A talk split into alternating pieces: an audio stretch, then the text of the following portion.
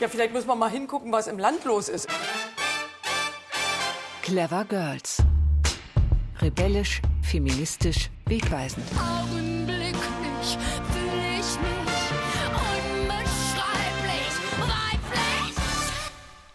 Willkommen zu einer neuen Folge von Clever Girls. In unserem Podcast Clever Girls auf RBB Kultur stellen wir Ihnen jede Woche eine ganz besondere Brandenburgerin vor. Heute geht es um Annemel Bauer, Dissidentin, Feministin, Künstlerin abseits von Konventionen. Annemel Bauer war in den 80er Jahren in der DDR das, was man heute vielleicht Aussteigerin nennen würde. Sie fand im flämischen Niederwerbig einen Ort, wo sie der Natur nahe sein konnte und gleichzeitig der Überwachung durch die Stasi entkommen. Heute steht dort vor dem alten Pfarrhaus in der Dorfstraße 10 eine Gedenktafel der Frauenorte Brandenburg und darauf steht der wohl bekannteste Satz von Annemel Bauer: Frauen, wenn wir heute nichts tun, leben wir morgen wie vorgestern. Wir wollen heute ins Gestern blicken auf das Leben von Annemel Bauer und auf ihr gigantisches Lebenswerk. Geschätzt 16.000 Kunstwerke sind von ihr erhalten, von Collagen und Zeichnungen bis hin zu bemalten Teppichen. Also viel Stoff im wahrsten Sinne. Und ich freue mich, dass ich zwei Gäste habe, die mit mir zusammen in dieses Geflecht aus Leben und Werk eintauchen. Susanne Altmann, Sie sind Kunsthistorikerin und Kuratorin, Sie sind aus Dresden zugeschaltet. Können Sie sich denn noch an das erste Bild erinnern, das Sie von Annemel Bauer gesehen haben? Ja, ich glaube, das war mehr eine Installation im Erdgeschoss in der Lobby des Cottbuser Museums Dieselkraftwerk. Das war eine Installation, die sollte Appetit machen auf die große kommende Ausstellung von Annemel Bauer.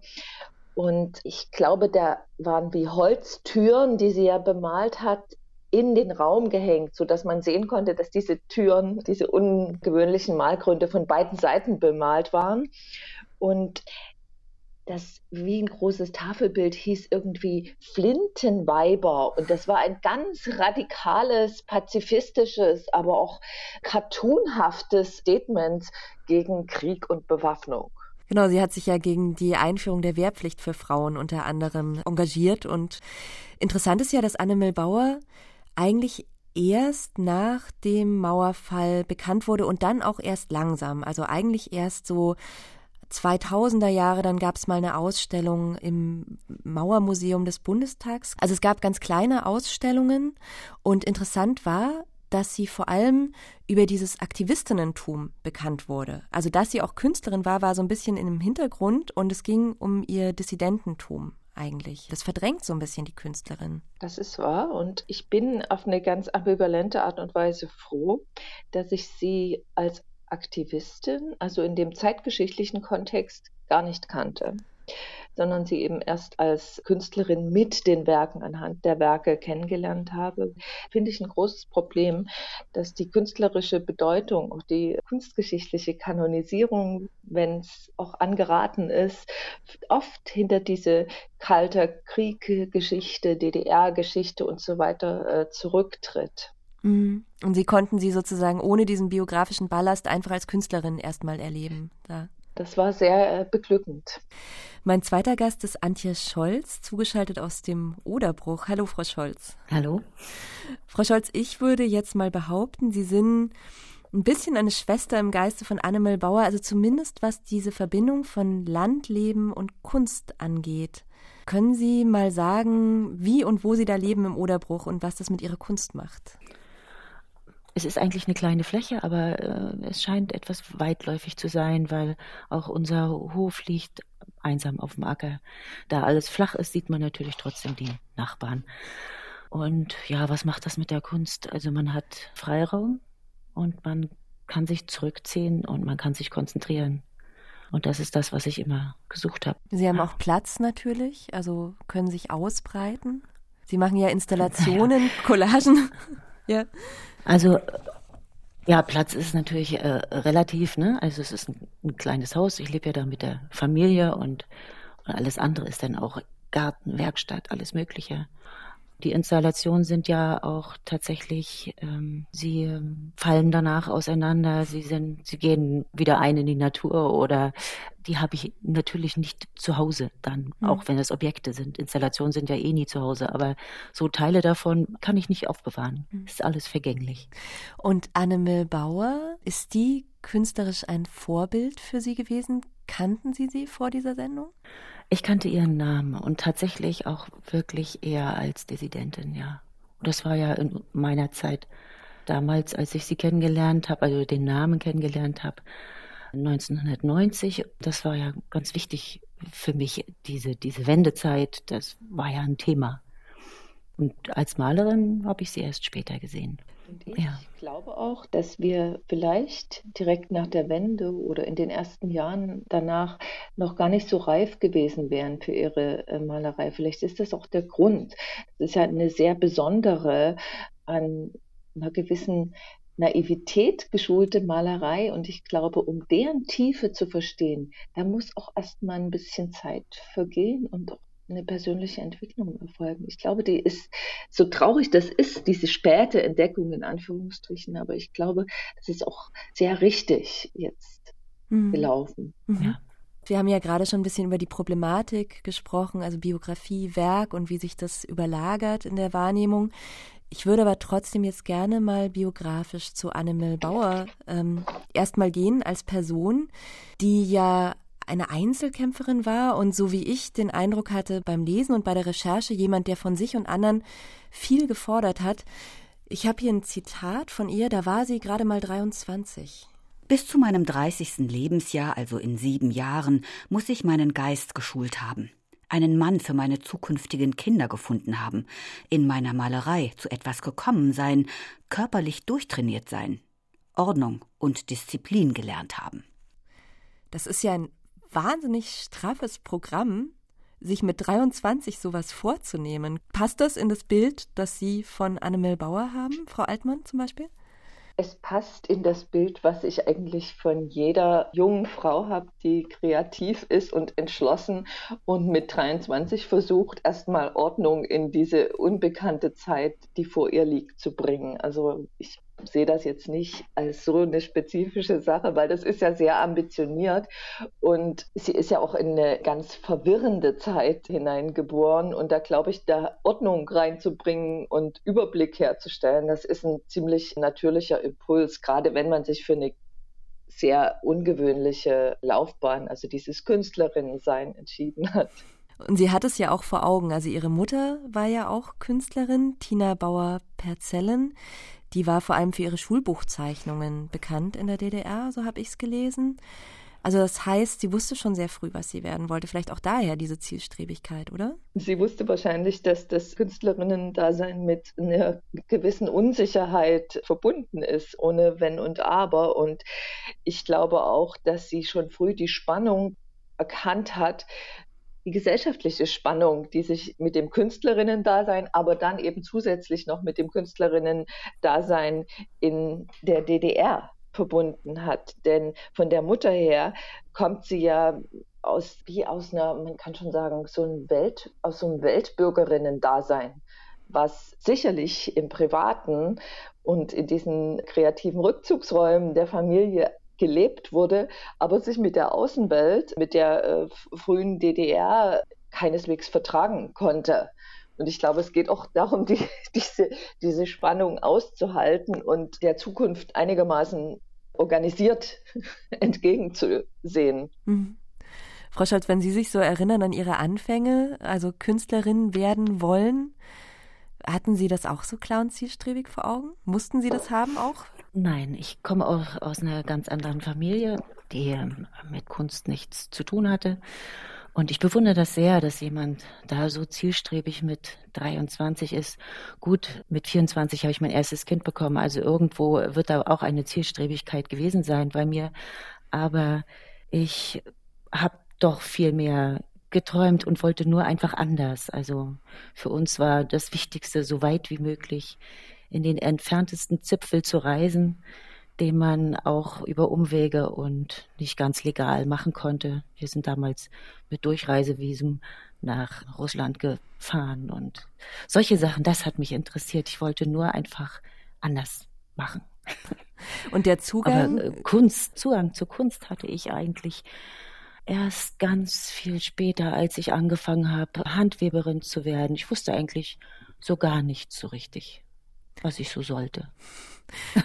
Und der Zugang zur Kunst war ja in der DDR, also anders als man das heute vielleicht kennt von den Akademien, wo man dann eine Mappe einreicht, der war sehr praktisch. Also der lief oft auch über eine Handwerksausbildung erstmal.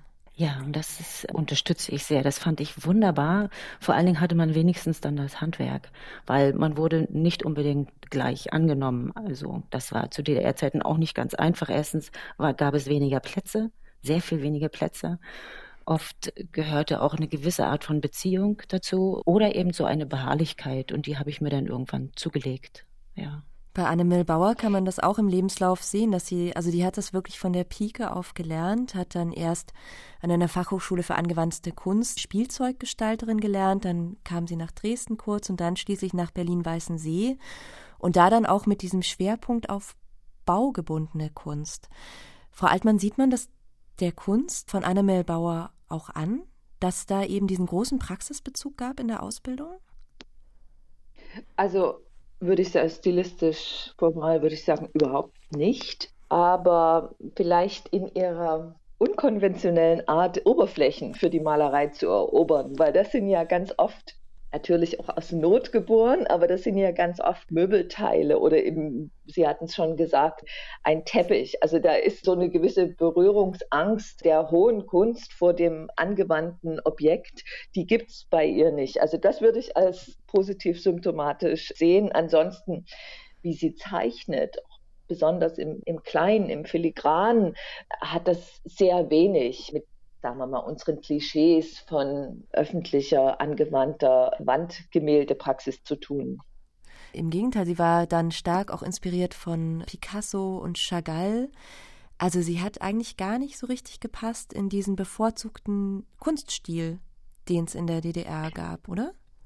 Nein, sie hat im Grunde genommen, wenn auch ihr Leben aus heutiger Sicht so tragisch erscheint, aber sie hat im Grunde durch ihre Erziehung, also ihre Mutter Tina Bauer-Petzellen, ein großes Glück auch gehabt, dass sie direkt vor dem Mauerbau mit der Mutter eine Studienreise nach Südfrankreich macht. Und was ist Südfrankreich im Jahr 1960, 61? Das ist Sonne, Picasso, Keramik, Matisse, andere Einflüsse, die diese junge Frau unwahrscheinlich geprägt haben müssen. Mhm. Und gleichzeitig, also auch wenn sie da künstlerisch sozusagen auf Distanz ist zu der Linie, war sie ja schon sehr überzeugt von der Idee, die hinter der DDR stand. Also ich habe hier einen Auszug vorbereitet aus ihrer Diplomarbeit, die hat den Titel Das neue Menschenbild. 1965 wurde die veröffentlicht. Ich betrachte unseren Staat wie einen großen lebendigen Menschen. Die Kunstschaffenden sind die Sinnesorgane und mit Antennen und Fühlern eines Lebewesens zu vergleichen, die da sind, um rechtzeitig die Gefahr zu wittern und sie sofort an die zuständigen Organe weiterzuleiten und so den Organismus zu beschützen.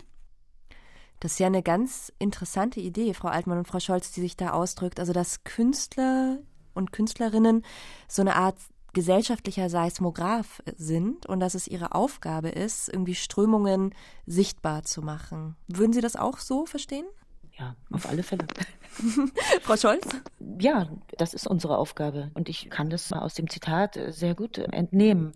Und natürlich hofft man, dass, dass es irgendwann mal ein Bewusstsein in den Menschen gibt, was die Welt besser macht. Und ich kann das sehr gut verstehen, diese Idee von ihr. Haben Sie vielleicht auch ein Beispiel, Frau Altmann, wie sie das umgesetzt hat in Ihrem Werk, Annemel Bauer? Das ist schwierig, weil das hat ja auch noch sehr viel mit diesem Optimismus und dieser Freude an einer neuen Welt, an einem neuen Menschen zu tun. Und ich finde noch mehr für diese Zeit Zeugnisse in ihrem Schreiben, in ihren Tagebüchern und Briefen, weil man muss das auch unbedingt erwähnen, dass sie sehr viel geschrieben hat und reflektiert hat. Und 68 reflektiert sie über ihren Freiheitsbegriff. Sie schreibt auf, was das bedeutet, frei zu sein. Und nach dem Mauerbau ist das ja alleine, diese Reflexion über persönliche Freiheit, künstlerische Freiheit, ja schon subversiv. Und sie schreibt eben auch, dass es für sie dazugehört zur künstlerischen Freiheit, wie man ein Wandbild malt. Ne? Sie schreibt, warum muss ein Wandbild nur einen einzigen Blickpunkt haben? Und das ist natürlich genau das, diese monumentalen propagandistischen Wandgemälde, die entstanden in der DDR. Sie sagt ebenso wie ich verschiedene Standpunkte der Menschen als wahr erkenne, kann man auf einer Bildfläche auch nicht nur einen Blickpunkt haben. Also sie schreibt dann, ich könnte mir sehr gut für ein Wandbild in einem Warteraum in einem Stadtkrankenhaus vorstellen, wo es um Gefangensein und Ausweglosigkeit geht, die den Heilungsprozess verlangsamt. Also dass sie darauf reagiert, auf diese psychische Situation. Ich finde das unglaublich, das in einem Notiz zu einem Wandbildentwurf zu lesen sehe gerade, es ist 1965, was es ja im Grunde noch visionärer macht. Mhm. Und jetzt kommen wir zum, das ist eine künstlerische Entscheidung, auch in ihre Werke Text und Schrift einfließen zu lassen. Und zwar eben auch nicht im Sinne von Parteislogans oder so, sondern tatsächlich lesbaren Botschaften, kritischen Botschaften. Und sowas dann in die Öffentlichkeit zu bringen, war ja logischerweise politisch absolut kontraproduktiv. Aber das ist ja eigentlich dann die Tragik, dass sie so eine Vorstellung hat von, ich setze mich konstruktiv kritisch mit diesem Staat auseinander und der Staat sagt immer wieder, nee, danke, ich will es eigentlich gar nicht so genau wissen.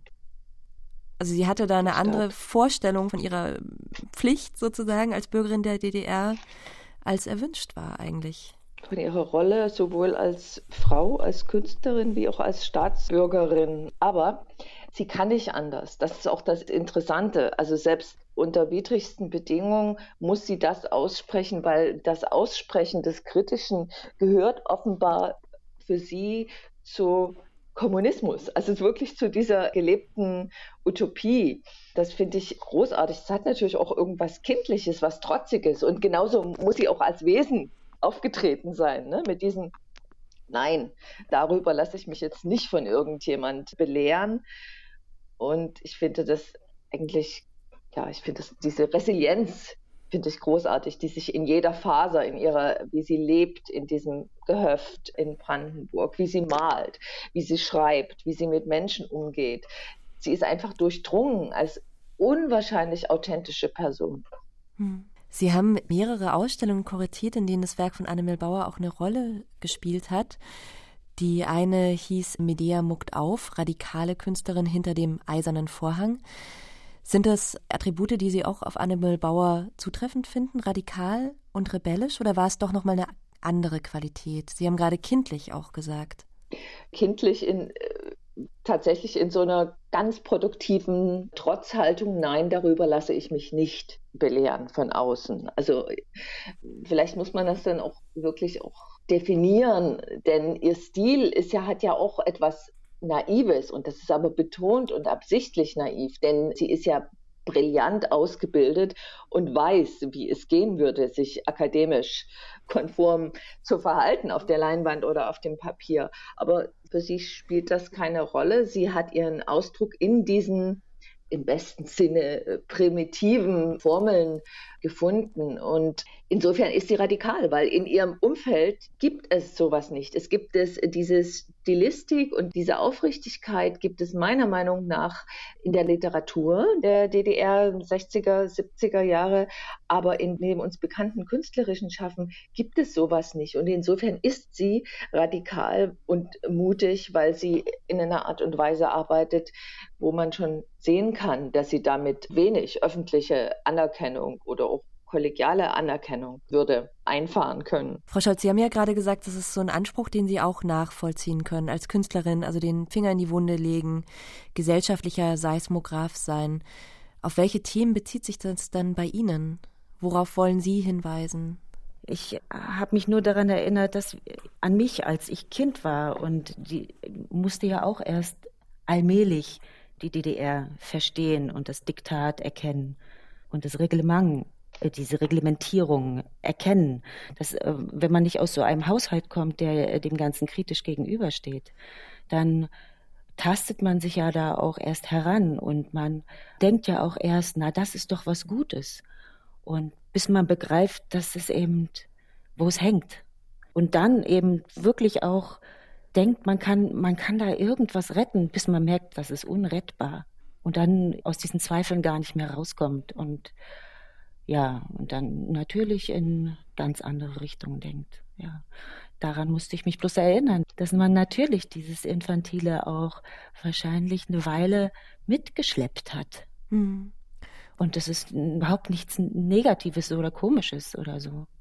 Ich stehe dazu, dass ich das natürlich nicht alles gleich wusste. Ja, und dass man natürlich dachte, das ist eine Möglichkeit, so könnte es doch gehen. Ja, ja, das ist ja auch so ein Prozess, der einen vielleicht auch prägt, ne? Und der einen auch dazu bringt, irgendwie genauer hinzuschauen oder Fragen zu stellen, auch wenn sie unbequem sind. Also würden Sie sagen, das prägt Sie bis heute und prägt auch Ihre Kunst ein Stück weit? Unbedingt. Also das hat mich sehr geprägt, dieses Zweifeln und das, diese Staatsungläubigkeit. Also das und diese Widerständigkeit, die habe ich, die schöpfe ich daraus. Und in der Gruppe der Endmoräne, dieser Künstlerinnenvereinigung, versuchen wir ja, Orte, die, die viel zu schnell vergessen werden, hervorzuholen oder Leute, die daran natürlich gebunden sind, Arbeiter oder Leute, die früher dort gearbeitet haben oder ihre Freude hatten. Wir hatten ja da verschiedene Orte, die werden auch vergessen und die versuchen wir wieder rauszuholen. Und das sind eben immer auch Themen, die natürlich deutlich sind im in der Gegenwart und die aber auch gern in die Ecken geschoben werden, weil irgendwas anderes dann natürlich präsenter ist und so weiter. Hm. Und da sehe ich schon mein, unsere Wichtigkeit drin. Ja. Hm. Wir sprechen, glaube ich, ausführlicher darüber, wie es mit Annemel Bauer weiterging, welche Konsequenzen ihr Haltung zeigen dann auch hatte bis hin zum Berufsverbot. Frau Altmann, wir haben ja schon viel gesprochen über die Kunst von Annemel Bauer. Aber für die Leute, die das Werk nicht so gut kennen, gibt es denn so etwas wie verbindende Themen oder Motive oder irgendwas, woran man unweigerlich ein Bild von Annemil Bauer erkennt? Ich würde sagen, es ist der absolute Wille zur Narration, also der Wille, etwas erzählen zu wollen, reflektiert erzählen zu wollen. Und es ist die absolute Hingabe zur menschlichen Figur. Und das halte ich in dem ganz typischen, wie schon einige Male gesagt wurde, kindlichen Annemil Bauer Stil. Wenn man ein figurenreiches Bild sieht, auf dem sich verschiedene Szenen abspielen, auch simultan abspielen, die etwas mit menschlicher Interaktion, mit Großstadt zu tun haben, gerne auch mit Frauen, also Protagonistinnen, ich glaube, das ist wie auch so ein mentales Wimmelbild. Sie will so viel auf einmal sagen in diesen Szenerien. Ich glaube, da ist man schon ganz nah dran an ihrer persönlichen Handschrift. Mhm. Sie haben ja gesagt, Ihre erste Begegnung war in dieser Ausstellung im Cottbusser Dieselkraftwerk. Ich habe einen Ton von Ulrike Kremeyer mitgebracht. Die hat damals die große Ausstellung kuratiert und da geht's ja auch nochmal, um diesen Versuch zu fassen, was eigentlich Anne Milbauer als Künstlerin ausmacht. Bei aller Vehemenz und bei aller wirklich sehr präzisen und vehement vorgetragenen Kritik, die Anne Bauer an politischen und gesellschaftlichen Bedingungen hatte, ist sie nie bitter in ihren Arbeiten. Das finde ich ganz großartig. Also die Arbeit ist ja sowohl was die Bilder als auch was die Texte anbelangt von einem unglaublich subtilen Humor durchzogen. Und es ist nie so eine Verbitterung, eine Bösartigkeit zu spüren. Vehemenz, ja. Die Frau hat eine klare Position und diese Haltung ist sichtbar, spürbar, hörbar. Aber Frustration sehe ich eigentlich nicht in diesen Bildern. Ist das ein Punkt, den Sie auch teilen können? Also sowas wie Unverdrossenheit, Humor, dass es sehr spezifisch ist für Annemel Bauer? Unbedingt, weil äh, gerade wenn Sie so eine Themen wie die Pazifismus oder äh, Aufrüstungskritik anwendet, dann sind das Gestalten, die sie da entwirft, wo man auf den ersten Blick sich angezogen fühlt von dieser schrägen und, und humoresken Erscheinung und grotesken Erscheinungsform und erst dann einsteigt in die Tiefe der Botschaft. Das ist schon auch ein künstlerisches Kalkül zunächst mal, so ein Einstieg zu besorgen. Ich habe hier auch gerade ein Bild, eine Fotografie äh, vor mir liegen. Sie sitzt mit ihrer Tochter am Reibau. Sie sind ja 76 auf diesen Hof ins brandenburgische Umland gezogen. Sie sitzt mit ihrer Tochter im Garten vor diesem Berlin-Triptychon. Und da sieht man nochmal so alle Stilmerkmale. Aber das Wunderbare ist, wie die beiden dort davor sitzen und eine schwarze Katze kommt vorbei und man kann wirklich empfinden, in welchem Geist, auch in welchem teilweise unbeschwerten Geist ihre Arbeiten entstanden sind und dass sie auch mit ihrer kleinen Tochter wahrscheinlich im Zwiegespräch dazu war und auch auf diese kindliche Perspektive also ihrer Tochter geantwortet hat mit ihren Werken. Und da ist wirklich sehr viel Leichtigkeit drin, eine Leichtigkeit. Und das geht an Frau Scholz vielleicht als Frage die sich auch aus dieser Umgebung, aus dieser ländlichen Umgebung, wo zunächst mal der Arm der Ideologien oder der Repressionen oder so nicht bis dahin reichte. Und ich denke, das ist schon auch verantwortlich mit für ihren Humor und ihre Unbeschwertheit. Ja, was meinen Sie, Frau Scholz? Ja, das weiß ich nicht. Tatsächlich, man kann sicherlich auf dem äh, Land sehr beschaulicher arbeiten, weil man nicht immerzu in, in, in so einem Gewühl steckt von Lautstärke und Bildern und allem Möglichen. Aber es ist schon auch die Persönlichkeit, die vielleicht auch so dieses etwas Beschwingtes hat. Das kann ich gar nicht so gut einschätzen. Für mich ist es nicht nur so. Ich kann sehr wohl auch humorvolle kleine Dinge machen, aber ich, ich, ich nutze diese Möglichkeit der Ruhe schon sehr, um mich zurückzuziehen in mich tief hinein und das ist nicht immer nur humorvoll, was da kommt. Auch, ja, vielleicht sogar manchmal viel Drama. Das Drama ist ein gutes Stichwort, Frau Scholz. Ich habe noch eine Gemeinsamkeit gefunden zwischen Ihnen und Annemel Bauer, nämlich dass Sie sich beide mit mythologischen Frauenfiguren auch beschäftigt haben. Also Annemel Bauer hat zum Beispiel Cassandra gemalt. Sie haben Athene und Persephone gemalt. Was reizt Sie da ja. an diesen antiken Figuren? Also ich habe ja die Bilder jetzt von Anne mir noch mehr zum Gemüte geführt. Es wirklich ist interessant, wie sehr auch ich gerne Frauen male.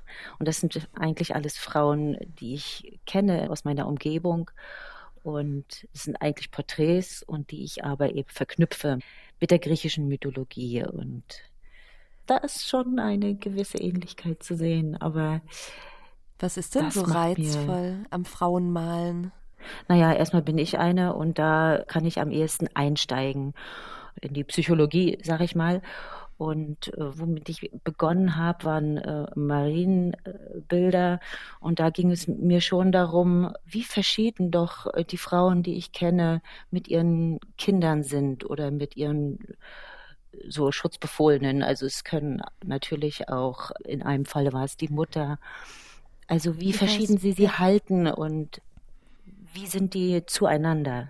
Und da waren es eben Maria mit Kind, beziehungsweise in meinem Falle waren es dann Maria mit Tier, also es waren dann eben Tiere.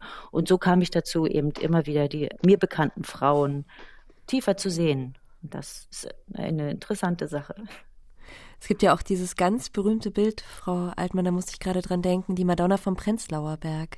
Da hat sie ja gewohnt, bevor sie dann aufs Land gezogen ist, Annemel Bauer, und da ist sie auch zu sehen mit ihrer Tochter, mit der Amrei. Ja, das ist eben auch so, wie Frau Scholz gerade sagte, so ein klassischer Fall, diese Mutter-Kind-Interaktion auf eine symbolische Ebene zu heben. Das ist ja uralt, also dass sich zwei Menschen einander zugetan präsentieren als quasi die kleinste gesellschaftliche Zelle, um mal in sozialistischen Termini zu sprechen, etwas Universelles, was sich einfach durchzieht. Da, da kann Mittelalter sein und da kann angestrebter Kommunismus sein. Das ist eine Formel, die immer wieder Trost und auch Emotionalität verspricht. Was mir eingefallen ist, als Sie diese Symbolik erwähnen, ob das jetzt Mythologie ist oder christliche Ikonografie oder äh, etwas anderes, ist mir eben tatsächlich aufgefallen, dass jetzt die Annemel Bauer auch wirklich eine Künstlerin ihrer Zeit ist, weil es war in der DDR durchaus üblich, die Konflikte des Alltags, die Konflikte der Gegenwart mit einer besonderen Ikonografie auf einen Nebenschauplatz auszulagern. Also eben Mythologie oder andere Themen. Sie malt sich nämlich, jetzt sind wir in der Kunstgeschichte als Nebenschauplatz sozusagen, sie malt sich, ich glaube, 82 als die Hergezogene. Sie malt sich im Stil von Lukas Kranach als Herzogin, hergezogene Herzogin und thematisiert damit ihre thüringische Herkunft und dass sie im preußisch-brandenburgischen immer die Fremde sein wird. Und hat genauso ein strenges Hochformat, wie das Kranach gewählt hat. Zu ihren Füßen ist statt des kleinen Hündchens, was bei Kranach die Herzogin ziert, ist wieder eine kleine Katze, Bildnis einer hergezogenen. Also es ist die Auslagerung von persönlichen, in dem Fall oder gesellschaftlichen Problematiken auf diese andere Bildebene. Und das gilt eben genauso für Mythologie. Wir wissen, dass die DDR-Großmaler oder beziehungsweise was man heute so darunter versteht, sehr oft Figuren wie Ikarus, wie Sisyphos, Herakles, ja, ich glaube Prometheus, in ihren Bildwelten benutzt haben, scheiternde Männer. Ne? Damit eben auch das Scheitern der Gesellschaft, die düstere Stimmung in der Gesellschaft wiederzugeben. Malerinnen, Frauen, und dazu gehört eben auch Annemel Bauer mit ihrer Cassandra, haben sich, ohne sich abzusprechen, da bin ich mir sicher, auf äh, mythologische Frauenfiguren orientiert. Eben die Cassandra, die Penthesilea, das sind Frauen, die kämpfen. Die Medea, also das Scheitern ist auch enthalten, aber eigentlich sind diese Frauenfiguren, an denen sie quasi ihre Reflexion der Gegenwart abarbeiten, sind schon sehr äh, kämpferisch und gute Rollenmodelle über Jahrtausende hinweg. Das finde ich eigentlich großartig, dass man das auch bei der Animal Bauer verfolgen kann. Mhm, was zum Beispiel bei Christa Wolf findet man das auch. Ne? Es ist eben einfach übergreifend, aber wahrscheinlich nicht abgesprochen. Ja. Nee, glaube ich nicht. Also da war Annemel Bauer sozusagen in der Strömung der Zeit und aber eine andere Sache, wo sie eher entgegen dem Zeitgeist stand, war dieser explizite Feminismus und dieses Ich will mich mit Frauenfragen und Geschlechterungerechtigkeit auseinandersetzen. Ich habe einen Ton gefunden von ihrer engsten Freundin und Künstlerkollegin Hertha Heidenreich. Da geht es genau darum, dass sie sich so ein bisschen ins Auskatapultiert hat unter den anderen Frauen mit diesem Feminismus. Da haben wir uns aber auch manchmal gestritten. Da habe ich gesagt, weißt du, nicht nur Frauen müssen sich emanzipieren, die Männer müssen sich auch emanzipieren. Sonst nützt das ja überhaupt nicht. Da gab es schon auch Streitereien, weil sie eben auch in Situationen, wo Frauen gemein zu ihr waren, die Frauen noch verteidigt hat, was ich überhaupt nicht begreifen konnte. Ja? Wenn man jetzt von einer Frau beleidigt wird, da kann man ja nicht sagen, ja, Frauen wurden tausende von Jahren unterdrückt, die haben das eben nicht gelernt, souverän zu sein. Nee, wenn eine Frau mich beleidigt, dann ist das schon auch böse, ja. Also sie hat dann die Frauen immer noch in Schutz genommen. Ich habe nämlich gelesen bei der Beschäftigung mit Annemel Bauer, dass das ein richtiges Tabu war, auszusprechen und zu sagen, die Hausarbeit ist nicht gleich verteilt unter den Geschlechtern. Männer dürfen Dinge machen, die Frauen nicht machen dürfen. Und das spricht sie auch ganz deutlich in ihren Bildern an, Frau Altmann, ne?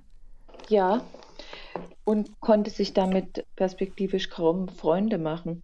Ich habe bei der Beschäftigung mit den Künstlerinnen eher subversiv unterwegs sein Künstlerinnen ihrer Generation genau das auch bemerkt, dass diese Künstlerin eher das Dreifache und Vierfache an Qualität und Hingabe Arbeit aufwenden mussten, um sich einigermaßen in Stellung zu bringen, selbst in der Subkultur, ne, in Stellung zu bringen gegen die Dominanz der männlichen Kollegen. Und das ist natürlich was, was alle Künstlerinnen bemerkt haben, aber nicht thematisiert haben, weil für sie war es wichtiger, gerade bei den Autoperforationsartisten, die Else Gabriel zum Beispiel, andere Malerinnen wie äh, Cornelia Schleime, die in sehr männlich dominierten Bohem-Umfeldern aktiv waren, dass die tatsächlich ihr Vorankommen und ihre Selbstbehauptung, das war ihnen wichtiger als diese Probleme des Frauseins, das Doppelte dominiert werden, einmal oder beziehungsweise Dreifache dominiert werden, einmal durch traditionelle Rollenbilder, dann durch den Obrigkeitsstaat und dann eben noch durch die Macho-Kerle in ihrem Umfeld, dass sie das wahrgenommen haben, aber eben um Gottes Willen nicht angesprochen haben. Das war wie eine Regel sozusagen. Frau Scholz, der Verein Endmorene ist ja ein Frauenkunstverein, ganz bewusst. Da dürfen keine Männer mitmachen. Geht es da auch um so, eine, um so eine Selbstbehauptung? Ich merke, dass ich in vielen Zusammenhängen mit Frauen zu tun habe. Also weil ich glaube, in einer Menge können wir uns behaupten. Also es ist ganz wichtig, dass wir diesen Verein haben. Wir können so doch auch bestehen vor anderen Künstlergruppen und so weiter. Also ich habe hier im Oderbruch mit Frauen zusammen Kunst organisiert, Kultur organisiert und in der Menge haben wir es eben geschafft. Für mich alleine hätte ich das nie geschafft dass wir uns irgendwie ähm, nach draußen begeben können, dass man gesehen wird. Ja, mhm. und so ist es wichtig, dass wir, und wir stehen dazu, dass wir ja ein Frauenverein Endmorene sind. Also das, funktioniert ja super und wird auch wahrgenommen. Sie haben unter anderem den Berlin-Brandenburg-Preis bekommen 2020 für Ihre Arbeit.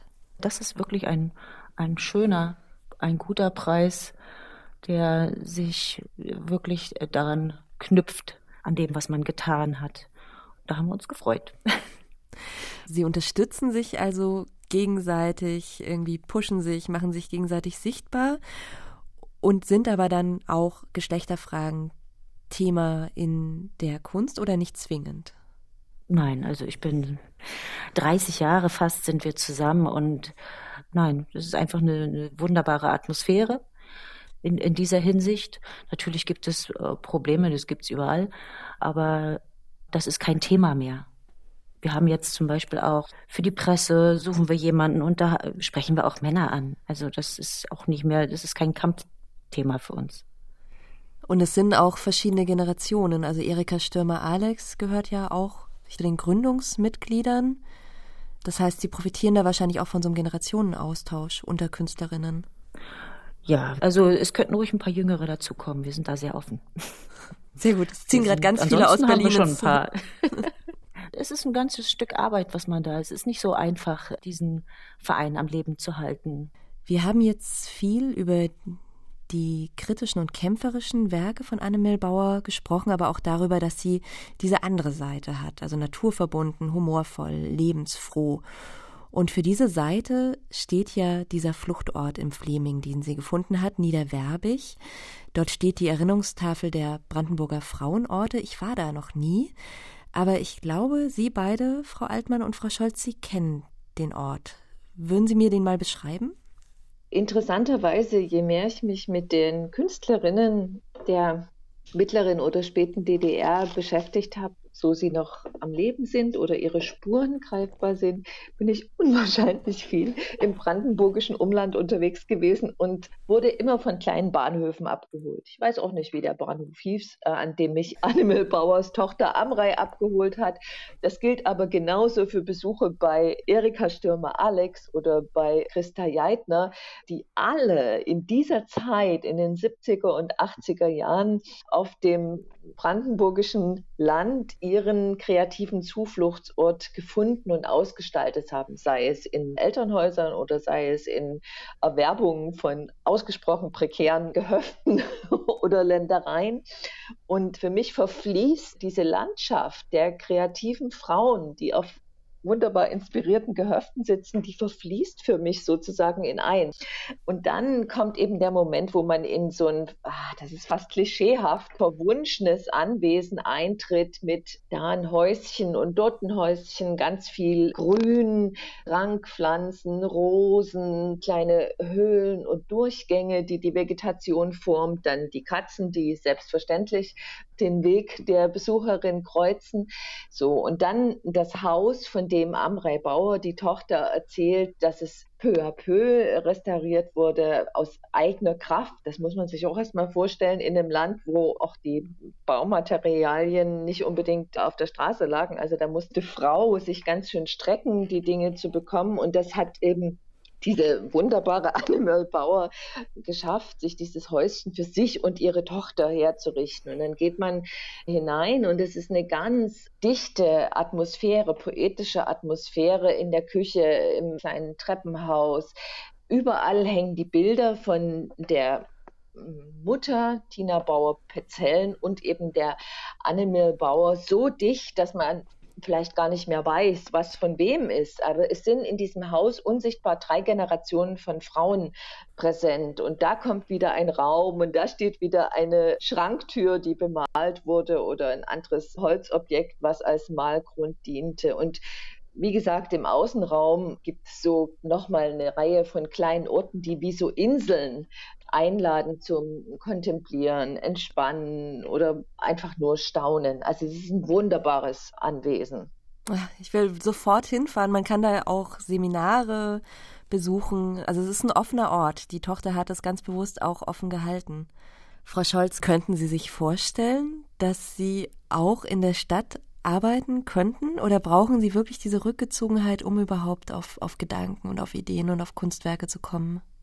Man kann ja viel, aber äh, ich würde es nicht wollen, weil ich vor allem nicht dort leben möchte. Ich möchte nicht nur da nicht arbeiten, sondern ich lebe sehr, sehr gerne auf dem Land, weil ich wirklich gerne in der Natur bin und mich damit umgebe. Und das hat einen großen Einfluss auf mich, dass ich so ressourcenschonend wie möglich sein möchte und so wenig Schaden wie möglich machen möchte und so. Das ist einfach, ich lebe gerne auf dem Land. Frau Altmann, in den Bildern von Annemel Bauer, da wird es ja oft richtig so kontrasthaft gegenübergestellt. Also zum Beispiel eben Madonna vom Prenzlauer Berg, da hat man ja dann diese Fabrikflote, Straßenbahnen, grau und dann drumrum dieses bukolisch-ländliche. Also sie scheint das schon gewusst zu haben, dass sie das braucht, bevor sie überhaupt rausgezogen ist, habe ich das Gefühl. Trotzdem hat sie ja ihr Atelier auf der Lüchener Straße in Berlin behalten und offenbar auch die Kontakte zur Großstadt als dringlich empfunden. Im Grunde wäre es ja dann so, wie Sie gesagt haben, dass der, der Kontrast zwischen beiden Lebenswelten das Spannende ist, nicht die Abwesenheit der einen ne, oder der anderen Lebenswelt. Und ich glaube, sie hat das auch als fürchterlichen Einschnitt empfunden, als ihr das Atelier sozusagen staatlicherseits weggenommen wurde. Also das muss man dann auch nochmal verkraften. Ja, es gab ja so eine ganze Reihe von Schikanen. Also sie wurde ja aus dem Künstlerverband ausgeschlossen, was de facto ein Arbeitsverbot ist. Es wurde eingebrochen ins Atelier, es kamen Steuernachforderungen. Also es war richtige Drangsalierung, der sie da auch ausgesetzt war. Ne? Ja, wenn man das aus heutiger Sicht kann man eigentlich gar nicht fassen. So eine konzertierten Schikan gegen eine alleinerziehende Mutter. Eigentlich, jetzt mal im Klischee gesprochen, jemand, der weder Macht noch Einfluss hat und zudem noch fragil ist durch den Beruf, äh, die Freiberuflichkeit, was ja in der DDR sowieso auch nicht an der Tagesordnung war. Und dann kommt eben auch noch dazu, dass die Annemel Bauer ganz schlecht hören konnte, bis hin zur Taubheit, dass sie auch zwar dadurch ihre eigene Welt kultivieren konnte, also durch diese gezwungene kreative Isolation, aber auf der anderen Seite eben auch angewiesen war auf menschliche Interaktion, die ihr in der Stadt natürlich leichter fallen konnte als auf dem Land, wo sie immer, was weiß ich, Kilometer weit äh, laufen oder Fahrrad fahren musste. Also das war ja auch bekannt und dass sie abhängig war, finanziell abhängig war von Aufträgen eben im Bereich von Wandgemälden oder Gestaltung von öffentlichen Gebäuden. Das waren ja auch wieder Sachen, die man auch bis heute natürlich in der Stadt durch Netzwerk oder Präsenz oder, oder Kenntnis der Architektur und so weiter erringen konnte. Also sie die Nähe zum Urbanen brauchte sie aus verschiedenen Gründen. Und dann hatte sie ja immer noch diesen Sehnsuchtsort, also Südfrankreich. Dann gibt's auch relativ am Ende ihres Lebens gibt's so eine spanische Serie. Ich habe das so gelesen, dass sie ein paar Mal ins Ausland reisen durfte, aber es war immer sehr streng reguliert und sie musste ihre Tochter immer da lassen. Aber sie wollte eigentlich immer gerne noch ein bisschen weiter weg. Sie wollte weiter weg, sie wollte aber auch bleiben. Und das hat sicherlich nur damit zu tun, dass sie ihre Tochter sozusagen als Staatsgeisel zurücklassen musste. Sie hat in ihrer Lebenshaltung offenbar immer noch das Konstrukt DDR als eine richtige Lösung empfunden. Sie hätte wahrscheinlich gerne in beiden Welten gelebt. Also sie hat sich dann auch mal auf einer Reise nach Westdeutschland, hat sich dann nach Frankreich, nach Paris abgesetzt und so weiter. Sie hätte wahrscheinlich gerne diese reichen Traditionen und diese künstlerische wie auch bohemhafte Freiheit, gerade dieser französischen und spanischen Umwelt kombiniert mit dieser Utopie DDR, die ihr auf dem richtigen Weg schien. Aber sie hat es überhaupt nicht verstanden, also wirklich auch bis zum Zorn nicht verstanden, wieso ihr und allen anderen Bürgerinnen und Bürgern der DDR das verwehrt wurde, weil sie hat sich ja als mündig und verantwortungsbewusst und reflektiert empfunden. Wie kann es sein, dass die uns da nicht hinlassen? Wir kommen doch zurück. Und sie hat es ja so wahnsinnig knapp verpasst. Das ist ja das Irre, dass es wirklich nur ein paar Monate waren. Sie ist ja sehr früh gestorben mit 50 an Krebs und sie ist im August 89 gestorben und ein paar Monate später war dann eben die Wende und der Mauerfall. Ich habe einen Ton gefunden bei meinen Recherchen von Bärbel Boley. Das war eine enge Freundin von ihr. Der hat mich sehr berührt. Hören wir mal kurz rein. Wenn ich jemanden gegönnt hätte, dass er noch erlebt, dass die Mauer offen ist, dann Anne Müll weil die so reiselustig war eigentlich und so darunter gelitten hat, dass sie so beschränkt leben musste. Sie war eigentlich so ein ja, Vogel, der irgendwo durch die Welt hätte ein bisschen flattern müssen, auch um eben gerade gegen die Krankheit vorzugehen und gegen das Misstrauen, was auch nicht nur durch die Stasi, sondern eben leider auch ja oft bei Schwerhöhen anzutreffen ist, ja. Und diese Freiheit hatte sie nicht. Sie war wirklich ihr ganzes Leben lang so ein Vogel, der gegen den Käfig fliegt.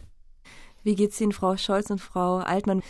Ist es das Bild, was auch bei Ihnen bleibt von Annemel Bauer, ein Vogel, der gegen den Käfig fliegt? Das hat ja so ein bisschen was Tragisches, oder ist sie doch eher was anderes für Sie? Ja, für mich ist es wirklich nur eine Seite des Bildes. Also ich habe sie ja nun jetzt mehr kennengelernt. Natürlich äh, ist es eine starke Seite, aber dieses dieses facettenreiche Malen, dieses dieses unbändige, diese unbändige Lust überall drauf zu malen und sich zu verwirklichen. Und das ist doch auch eine, das hat doch auch so eine Kraft. Und das will ich nicht mit so einem Vogel, der noch voller, mit größerer Kraft noch gegen den Käfig fliegt, verbinden. Also ich glaube nicht, dass das nur so ist. Nein, das will ich nicht. Frau Altmann, welches Bild wollen Sie behalten? Das Leben in beschränkten, repressiven Gesellschaften wird ja oft von außen ganz schnell beurteilt als ein Leben von Grenzen und normierten Uniformabläufen, aber auch Persönlichkeiten. Und das ist eigentlich auch meine Mission, am Beispiel der DDR dem entgegenzuwirken, weil es ist nämlich so, wo die Grenzen am definiertesten und am härtesten sind, sind die Grenzüberschreitungen am radikalsten. Und das gilt eben auch für künstlerische Stilistiken, aber auch für persönliche Entscheidungen.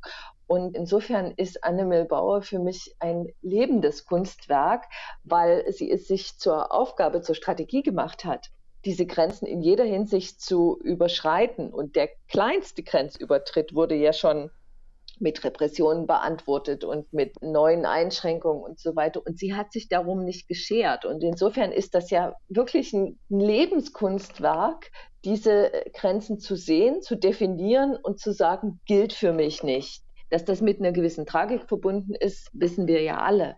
Aber trotzdem ist das, was über die Erzählungen über Anne Bauer, über ihre Tochter, über ihre Freunde, über diesen Lebensort und ganz prominent über ihre Kunst transportiert wird, ist ja ein ganz eminenter und bewundernswerter Ausbruch aus diesem Käfig. Punkt. Also das ist das, was für mich bleibt. Sie ist die Ausbrecherin par excellence. Punkt. Sehr schönes Schlusswort, Frau Altmann. Sehr schön. ich danke meinen Gästen für diese Sendung, der Kunsthistorikerin und Kuratorin Susanne Altmann und Antje Scholz, Künstlerin im Oderbruch und Mitglied des Frauenkunstvereins Endmorene. Wenn Ihnen diese Sendung Lust gemacht hat auf mehr spannende Frauenbiografien aus Berlin und Brandenburg, dann abonnieren Sie die Clever Girls gerne in der ARD Audiothek oder bei Apple Podcasts. Nächste Woche geht es zum Beispiel um die Architekturpionierin Emilie Winkelmann. Die Redakteurin dieser Sendung war Michaela Gericke. Mein Name ist Franziska Walser. Tschüss, bis zum nächsten Mal.